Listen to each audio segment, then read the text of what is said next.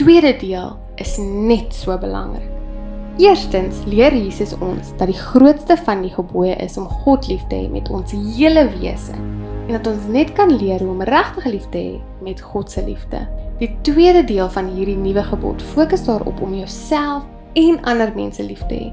Wees lief vir jou naaste soos jouself is hierdie tweede gebod van Jesus. Dit volg direk op Jesus se gebod om God lief te hê met jou hele hart, siel en verstand. Soos Matteus 22 vers 38 vers 39 sê.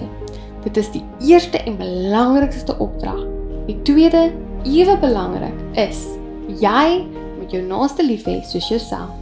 So, maat, die geheim is uit. Die tweede deel is net so belangrik. As 'n kind van God moet ons se lewe van liefde na ander mense uitleef. En om hierdie gebod te volg, is die sleutel wat Jesus vir ons gegee het om ander lief te hê soos God liefhet.